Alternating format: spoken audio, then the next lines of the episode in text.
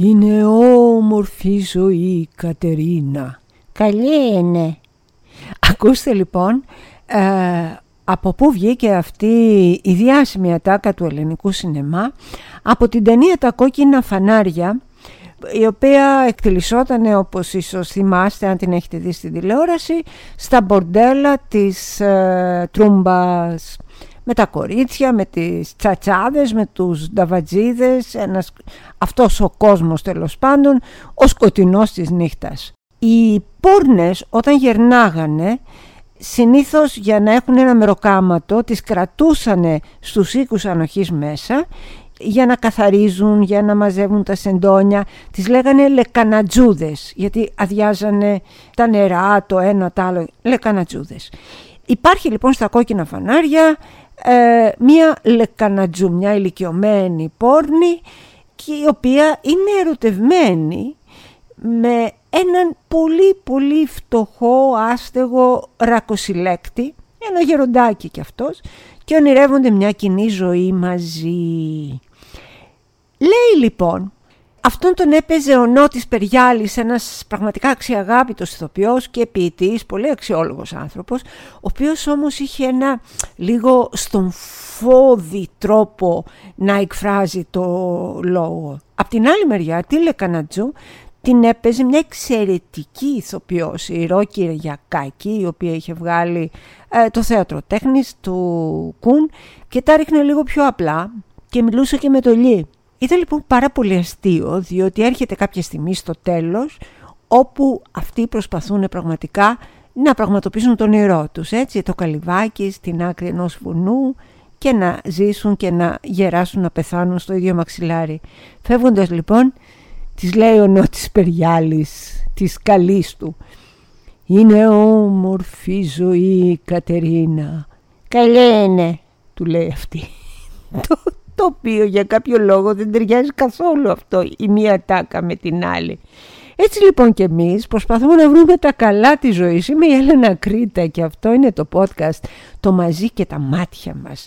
Αυτό λοιπόν το οποίο ακούτε κάθε Τετάρτη αποκλειστικά από το News 24-7 και αν αυτό που ακούτε σας αρέσει μπορείτε να με ακολουθήσετε στο Spotify, στο Google Podcast και στο Apple Podcast.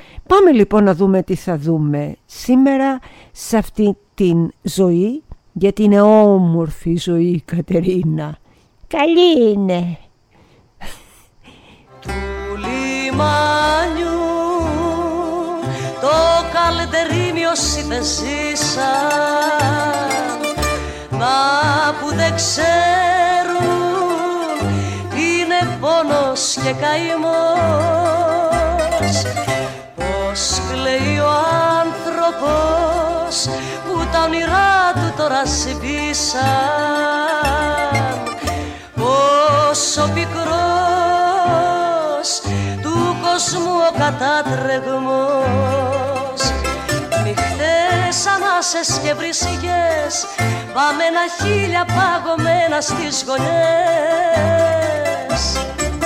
Κι είναι θάνατος αργός του πεζοδρόμιου ο νόμος ο σκληρός. Αυτό που ακούσατε μόλις τώρα ήταν ένα μεγάλο μεγάλο σουξέ της εποχής από τα κόκκινα φανάρια. Το τραγουδούσε η Θεσπέσια Πόλη Πάνου τη λατρεύω αυτή τη γυναίκα Πόλη Πάνου, μεγάλη φωνή. Και ήταν του Σταύρου Ξαρχάκου η μουσική και η στίχη είναι του Αλέκου Γαλανού που ήταν και ο συγγραφέας του θεατρικού έργου «Κόκκινα φανάρια» και λέγεται του λιμανιού το καλντερίμι όσοι δεν ζήσαν να που δεν ξέρουν τι είναι πόνος και καημός πως κλαίει ο άνθρωπος που τα όνειρά του τώρα σβήσαν πόσο πικρός του κόσμου ο κατατρεγμός πνιχτές ανάσες και βρισιές βαμμένα χίλια παγωμένα στις γωνιές κι είναι ο θάνατος αργός του πεζοδρόμιου ο νόμος ο σκληρός. Θα μου πείτε τώρα, τι σε έπιασε, είσαι τρελή. Πού το θυμήθηκε στα κόκκινα φανάρια; Δεν ξέρω γιατί. Καταρχάς ήταν μια φοβερή ταινία.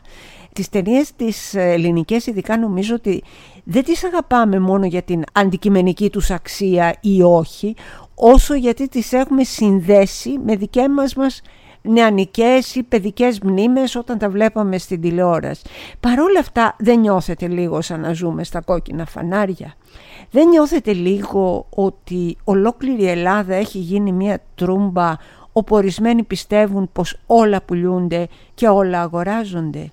Δεν νιώθετε λίγο ότι πρέπει ξαφνικά να γίνουν τα πάντα να εμπορευματοποιηθούν για να μπορέσουν να επιβιώσουν, για να μπορέσουν απλά να ζήσουν, όχι να έχουν μια ποιότητα ζωής, απλά να ζήσουν. Δεν νιώθετε πολλές φορές την αθλειότητα, την απόγνωση, την απελπισία πίσω από τα ψεύτικα χαμόγελά μας, σε αυτή την τρούμπα, σε αυτό τον μεγάλο οίκο ανοχής που κάποιοι μας έχουν υποχρεώσει να ζούμε. Στην ίδια ταινία η Κατερίνα Χέλμη έλεγε «Ντορί μη φεύγεις, θα φαρμακοθώ». Εγώ θα έλεγα το αντίθετο, ας φύγει πια ο Ντορίς.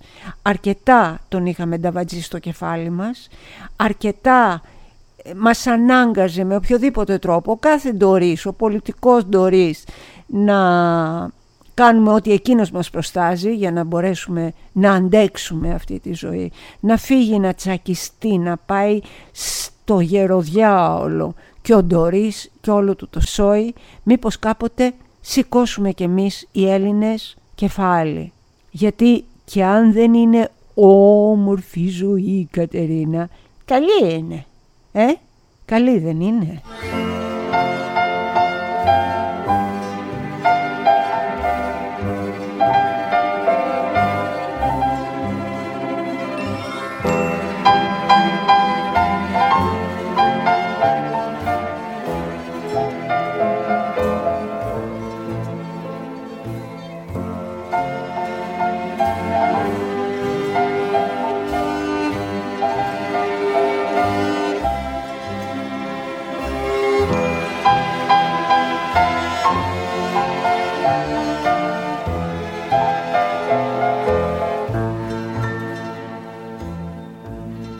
Αφορμή για αυτές τις ε, ελαφρώς ζωφερές ε, σκέψεις είναι η υπόθεση του Δημήτρη Λιγνάδη, μια υπόθεση που νομίζω ότι μας έχει ταράξει και μας έχει αναστατώσει όλους.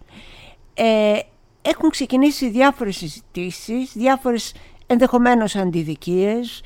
Δεν μιλάμε, κανείς από μας ε, λένε θέλετε να προκαταβάλλετε την ελληνική δικαιοσύνη και βέβαια όχι. Δεν μιλάμε για κρεμάλες εδώ, δεν κάνουμε δικαστήρια λαϊκά εδώ, δεν λιθοβολούμε τον κόσμο στη μέση του συντάγματος, δεν κάνουμε τέτοια πράγματα. Απλά συζητάμε και κρίνουμε μία απόφαση η οποία μας εντυπωσίασε. Καταρχάς, επειδή είδα και τον κύριο Λιγνάδη όταν βγήκε από τη φυλακή που έκανε κάτι δηλώσεις που έδειχναν να μην έχει συνέστηση του τόπου, του χρόνου και της κατάστασής του ε, σαν να έχει χάσει την επαφή του με την πραγματικότητα. Ο κύριος Λιγνάδης λοιπόν βγήκε και μας είπε ότι περίπου τον δικαίωσε η δικαιοσύνη, τον δικαίωσε η δικαιοσύνη, τέλος πάντων ότι έχει εμπιστοσύνη και αποδείχθηκε κτλ. Φαίνεται ότι ίσως δεν έχει καταλάβει ότι πρωτοδίκος είναι καταδικασμένος για βιασμούς ανηλίκων.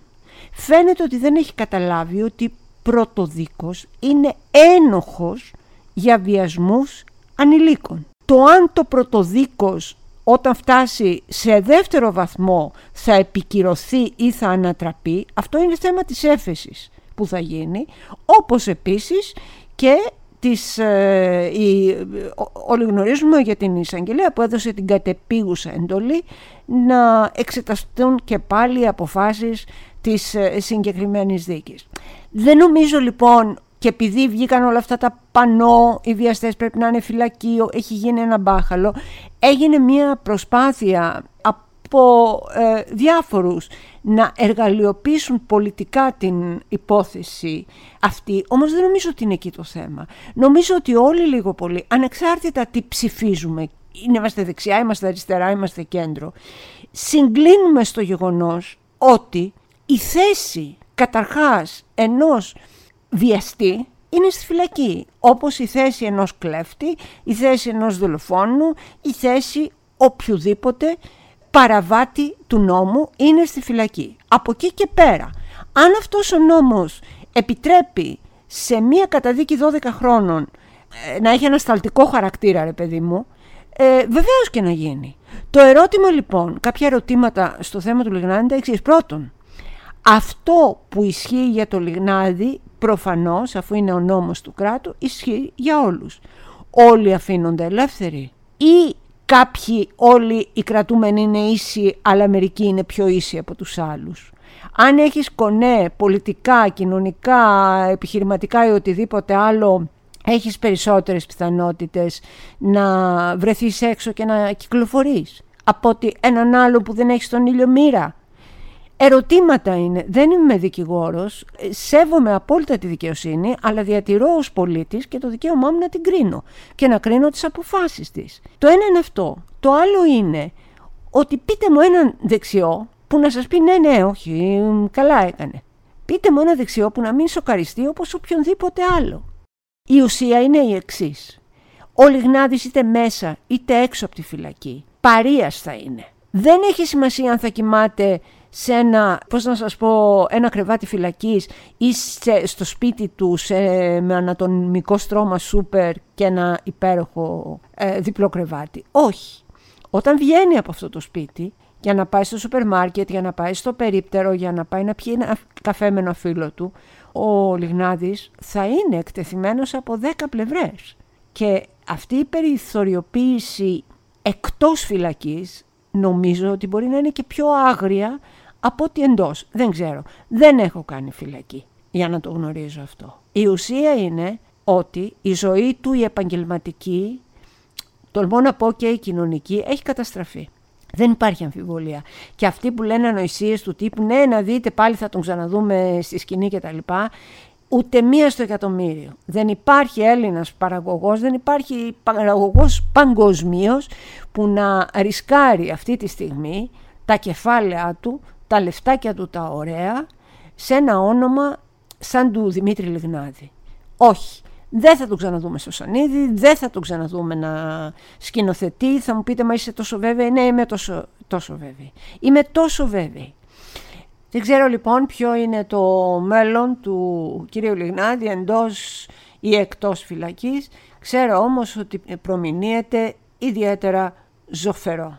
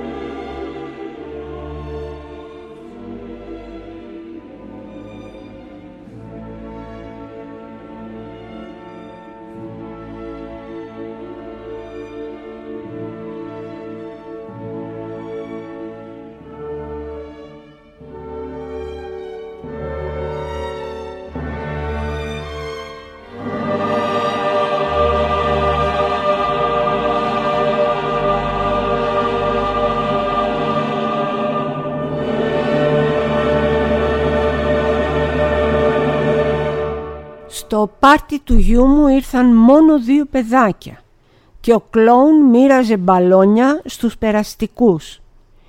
Μία συγκλονιστική μαρτυρία μιας μητέρας αυτιστικού παιδιού διαβάζω στο site ΑΒ και θα ήθελα πραγματικά όπως κάθε φορά που κάτι με αγγίζει έχω την ανάγκη να το μοιραστώ μαζί σας. Ακούστε λοιπόν, λέει αυτή η μανούλα Τελικά το να είσαι αυτιστικό στην Ελλάδα είναι όμοιο με το να έχεις λέπρα. Τελικά όλοι αποδεχόμαστε τη διαφορετικότητα μέχρι το αυτιστικό παιδί να μας καλέσει στο πάρτι του. Με λένε ζωή και μεγαλώνω μόνη μου το γιο μου όταν ο πατέρας του αρνήθηκε να αναλάβει την ευθύνη και με εγκατέλειψε όταν ήμουν έγκυος στον τρίτο μήνα. Δεν τον κυνήγησα, δεν διεκδίκησα τίποτα και όσο και αν γκρεμίστηκε ο κόσμος μου έπρεπε να σταθώ δυνατή για το μωρό που θα ερχόταν. Δίπλα μου στα πάντα οι γονείς μου. Δεν ξέρω τι θα έκανα χωρίς αυτούς. Δεύτερη δοκιμασία όταν το παιδί μου διαγνώστηκε στο φάσμα του αυτισμού.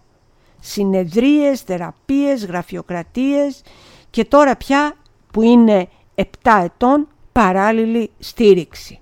Εννοείται δεν είναι ο αγαπημένος των παιδιών και των γονιών γιατί είναι κάπως επιθετικός και εσωστρεφής, όμως προσπαθεί, και εγώ η μάνα του μαζί του, και έχουμε κάνει πολλή δουλειά. Στα περισσότερα πάρτι δεν είναι καλεσμένος και αυτό ακόμα το έχουμε αποδεχτεί. Αυτό που ποτέ δεν θα αποδεχτώ είναι το περιστατικό που συνέβη στο πάρτι που του έκανα εγώ την περασμένη Κυριακή. Ακούστε ρε παιδιά, ακούστε ιστορία δηλαδή. Λέει η μάνα αυτή. Αποφάσισα λοιπόν 7 χρόνια μετά να του κάνω ένα μεγάλο πάρτι για τα γενέθλια του παιδιού μου και κάλεσα όλη την τάξη, ακόμα και εκείνους που δεν μας είχαν καλέσει στα δικά τους. Το σπίτι μας είναι μονοκατοικία και έχει αυλή και τώρα που ο καιρός άνοιξε ήταν ευκαιρία να το διασκεδάσουν τα παιδάκια.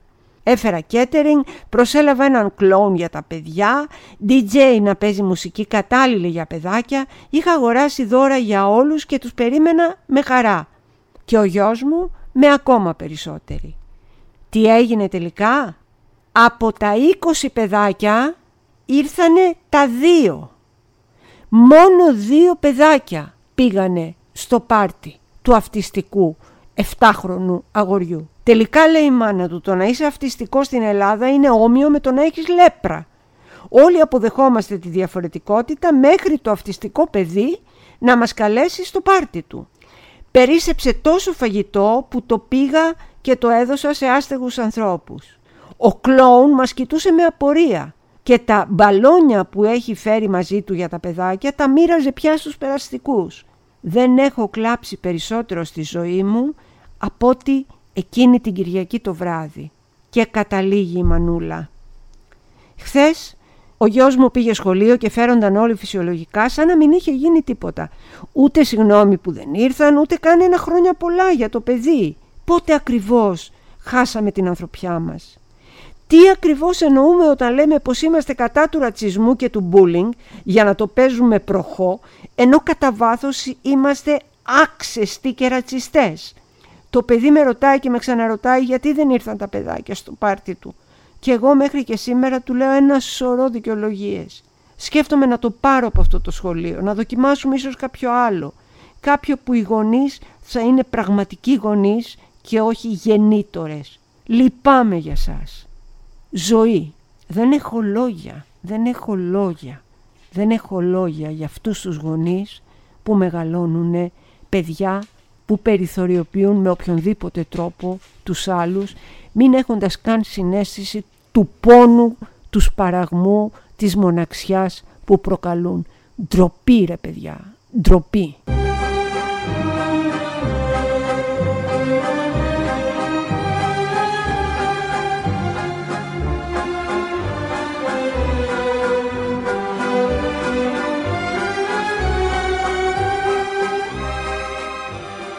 Δολοφόνησε λέει τη γυναίκα του και κατάφερε να τους πείσει όλους ότι επρόκειτο για ατύχημα. Ένα φάντασμα όμως αποκάλυψε όλη την αλήθεια. Τώρα θα μου πείτε τι μας λες, δεν πειράζει, καλοκαιράκι είναι, ας πούμε και κάποια πράγματα που να έχουν ενδιαφέρον αλλά και λίγη πλάκα. Αυτό λοιπόν που λέτε είναι μια πολύ αληθινή ιστορία. Συνέβη πραγματικά, τη διάβασα στο News 24-7 και λέει το εξής πώς το φάντασμα της γυναίκας του, τύπου του δολοφόνου, αποκάλυψε την αλήθεια. Το 1897 λέει αυτός ο τύπος, ο Τράτσου, καταδικάστηκε για τη δολοφονία της συζύγου του Ζώνα. Όλοι λέει πριν την καταδίκη αποδώσανε το θάνατο σε ατύχημα. Η λύση λοιπόν του μυστηρίου ήρθε από τη μαρτυρία ενός φαντάσματος. Στην αρχή το πτώμα της ζώνα βρέθηκε από έναν διανομέα και κάλεσε βοήθεια. Πριν φτάσει στο σπίτι ο ιατροδικαστής τότε και τι μέσα είχαν τότε να εξετάσει το πτώμα, ο σύζυγος του θύματος και τελικά δολοφόνος είχε καταφέρει να κρύψει όλα τα στοιχεία που πιθανόν έδειχναν την ενοχή του. Μην ξεχνάτε ότι μιλάμε για το 1897 όπου το να βρεις ε, στοιχεία ενοχοποιητικά κτλ. ήταν σε ένα στάδιο νεάντερταλ ακόμα. Δεν, δεν είχαν δηλαδή τα σύγχρονα μέσα που υπάρχουν τώρα. Και τέλειωσε, έκλεισε υπόθεση, ατύχημα. Λένε πάει αυτό τώρα. Η μάνα όμως, η μάνα της ζώνα, η μάνα αγάπη μου, η μάνα η δόλια, η μάνα όλα τα καταλαβαίνει όλα, όλα, όλα, όλα. Μέσα στο πένθος και τις υποψίες της προσευχήθηκε να της αποκαλυφθεί λέει με κάποιο τρόπο η αλήθεια. Και όντως έτσι έγινε. Μέσα στη νύχτα εμφανίστηκε μπροστά της η μορφή της χαμένης κόρης της και της εξιστόρισε όλη την αλήθεια. Της είπε ότι ο σύζυγος τη στραγγάλισε λέει μετά από μια λογομαχία που είχαν και της έσφιξε τόσο πολύ το λαιμό που της έσπασε και μια άρθρωση. Δηλαδή στην ουσία της είπε λεπτομέρειες που με τα πανάρχια μέσα που είχαν τότε οι ιατροδικαστές και όλοι αυτοί δεν μπορούσαν να βρεθούν η μάνα λοιπόν, η μάνα, η μάνα, η δόλια, η μάνα ζήτησε να ανοίξει εκ νέου η υπόθεση και ε, εξιστόρισε στον εισαγγελέα ακριβώς ό,τι της ε, είχε πει το φάντασμα της κόρης της. Αλήθεια είναι αυτά, δεν κάνω πλάκα, αλήθεια. Και τότε εκείνος διέταξε λέει την εκταφή της. Και πραγματικά όταν έγινε η δεύτερη εξέταση διαπιστώθηκε ότι αυτά που ισχυριζόταν η μητέρα, η μάνα, η μάνα, η δόλια, αποδεικνυόταν από τα τραύματα που έφερε στον αυχένα της. Δηλαδή όλα όσα είπε το φάντασμα αποδείχτηκαν με τη δεύτερη αυτοψία. Και τότε, 22 Φεβρουαρίου λέει εδώ του 1997, η επίσημη αιτία θανάτου της Ζώνα άλλαξε ε, και έγινε στραγγαλισμός και ο άντρας της μπήκε φυλακή και πέρασε τα υπόλοιπα χρόνια του εκεί. Φάντασμα λοιπόν, φάντασμα και ξέρω ψωμί. Η μουσική που ακολουθεί είναι από το υπέροχο, υπέροχο, υπέροχο musical, το φάντασμα της όπερας.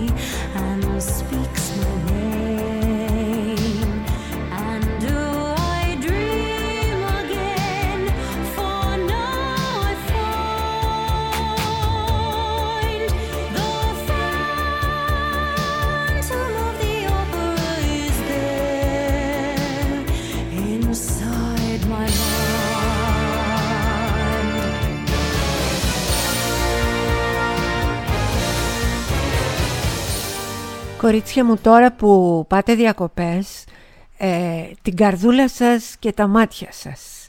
Ε, είναι βέβαιο ότι πάρα πολλές φορές μέσα στα τους κρυφούς μας πόθους για την ε, ε, δραπέτευσή μας από την καθημερινότητα, δηλαδή τις διακοπές μας, υπάρχει ίσως και ένας καινούριος έρωτας, ένας μεγάλος, ένας μικρότερος, αλλά κάποιοι χτύποι της καρδιάς δίπλα στη θάλασσα να το κάνετε. Αν αισθάνεστε καλά, να το κάνετε, να ενδώσετε σε αυτό το συνέστημα. Απλά μην επενδύετε και πάρα πολλά. Γι' αυτό λέω, την καρδούλα σας και τα μάτια σας.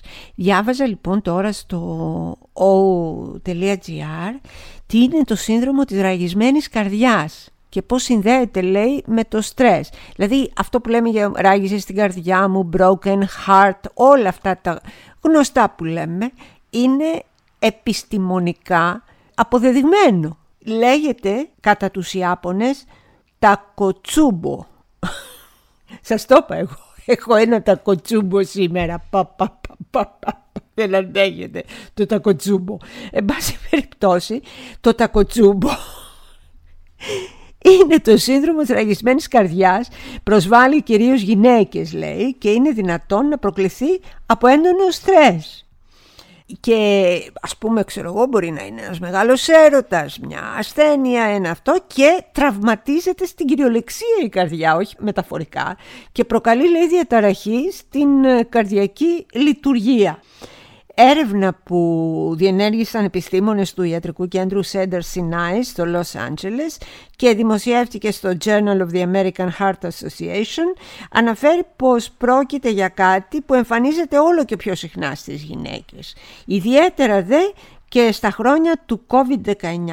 Μυοκαρδιοπάθεια τα κοτσούμπο λοιπόν λέγεται να προσέχετε πάρα πολύ, να δίνετε την καρδιά σας, αλλά να μην την παίρνετε πίσω κομμάτια, να την παίρνετε ολόκληρη. Εντάξει, δεν το θέλουμε το τακοτσούμπο στη ζωή μας καθόλου.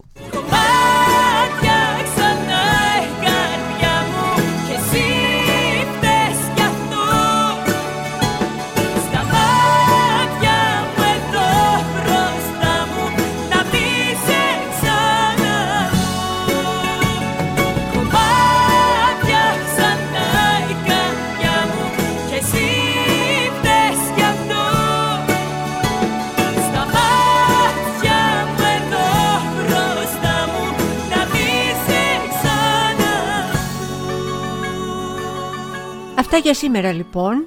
Καλά δεν περάσαμε, ε; Καλά περάσαμε. Νομίζω ότι θα είμαι εδώ τον Ιούλιο. Ε, τον Αύγουστο λέω να την κάνω κι εγώ σιγά σιγά. Ε, σας ευχαριστώ για την καλή παρέα. Είμαι η Έλενα Κρήτα, βρε. Ποιος θα το έλεγε; Ε, είμαι η Έλενα Κρήτα και αυτό είναι το podcast «Το μαζί και τα μάτια μας» που ακούτε αποκλειστικά κάθε Τετάρτη από το News 24-7. Ακολούθησέ μου αν σου αρέσει αυτό που ακούς στο Spotify, στο Google Podcast και στο Apple Podcast. Και μην ξεχνάς, η ζωή είναι όμορφη. Είναι όμορφη η ζωή, Κατερίνα. Όμορφη δεν είναι η ζωή, Κατερίνα. Καλή είναι. Καλή είναι. Την αγάπη μου και τα φιλιά μου.